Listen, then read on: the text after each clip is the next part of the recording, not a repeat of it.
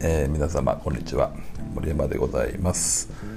えー、今日はですね、えー、ビジュアルで考えるというテーマでね、ご紹介したいと思います。よろしくお願いします。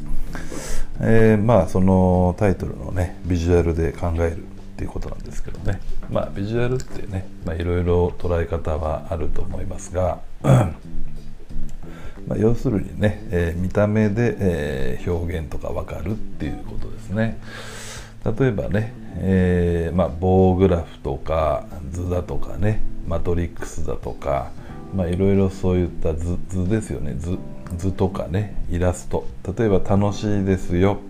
って文字が書いてあっても楽しそうに見えないわけじゃないですか。まあ、ある意味ね。なのでそこに何て言うんですか、まあ、ニコちゃんマークっていうのかな、まあ、そういったイラストだとか、またはそれそういったね、楽しいイメージが湧くイラストとかね、まあ、そういったあのビジュアルの方がね、人は意外と伝わったり、まあ、するわけですよ。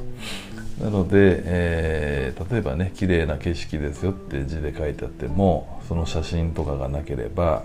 えー、本当に綺麗だなっていうふうにはやっぱならないわけですよね。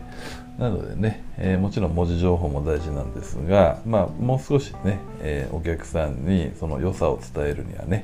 えーまあ、人間っていうのは感情の生き物ですから、感情っていうのはどっちかというと右脳の方ですね、右そっちっていうのはね、えー、イラストとか写真とかそういった画像の方がね、あの、まあ、意識が行きやすいわけですのでね、まあ、あ今日はね、えー、今ある、まあ、そういった営業ツールですかね、まあ、チラシ、名刺、ホームページ、そういったものを踏まえて、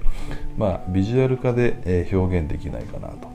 例えば何かの成分がさんばい入ってますよであれば、さんばいって数字もいいんだけども、棒グラフでそのさんばい棒が伸びてるようなね、まあ、そうするとおおっていうふうにね、ビジュアルで見た目でその成分が多いっていうことが、まあ、一瞬でなんとなくね、分かりやすいと思うんですよね。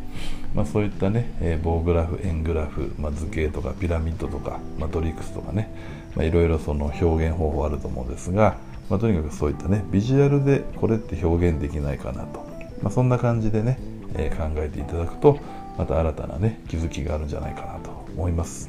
ということでね、えー、今日はビジュアルで考えるというテーマでございました。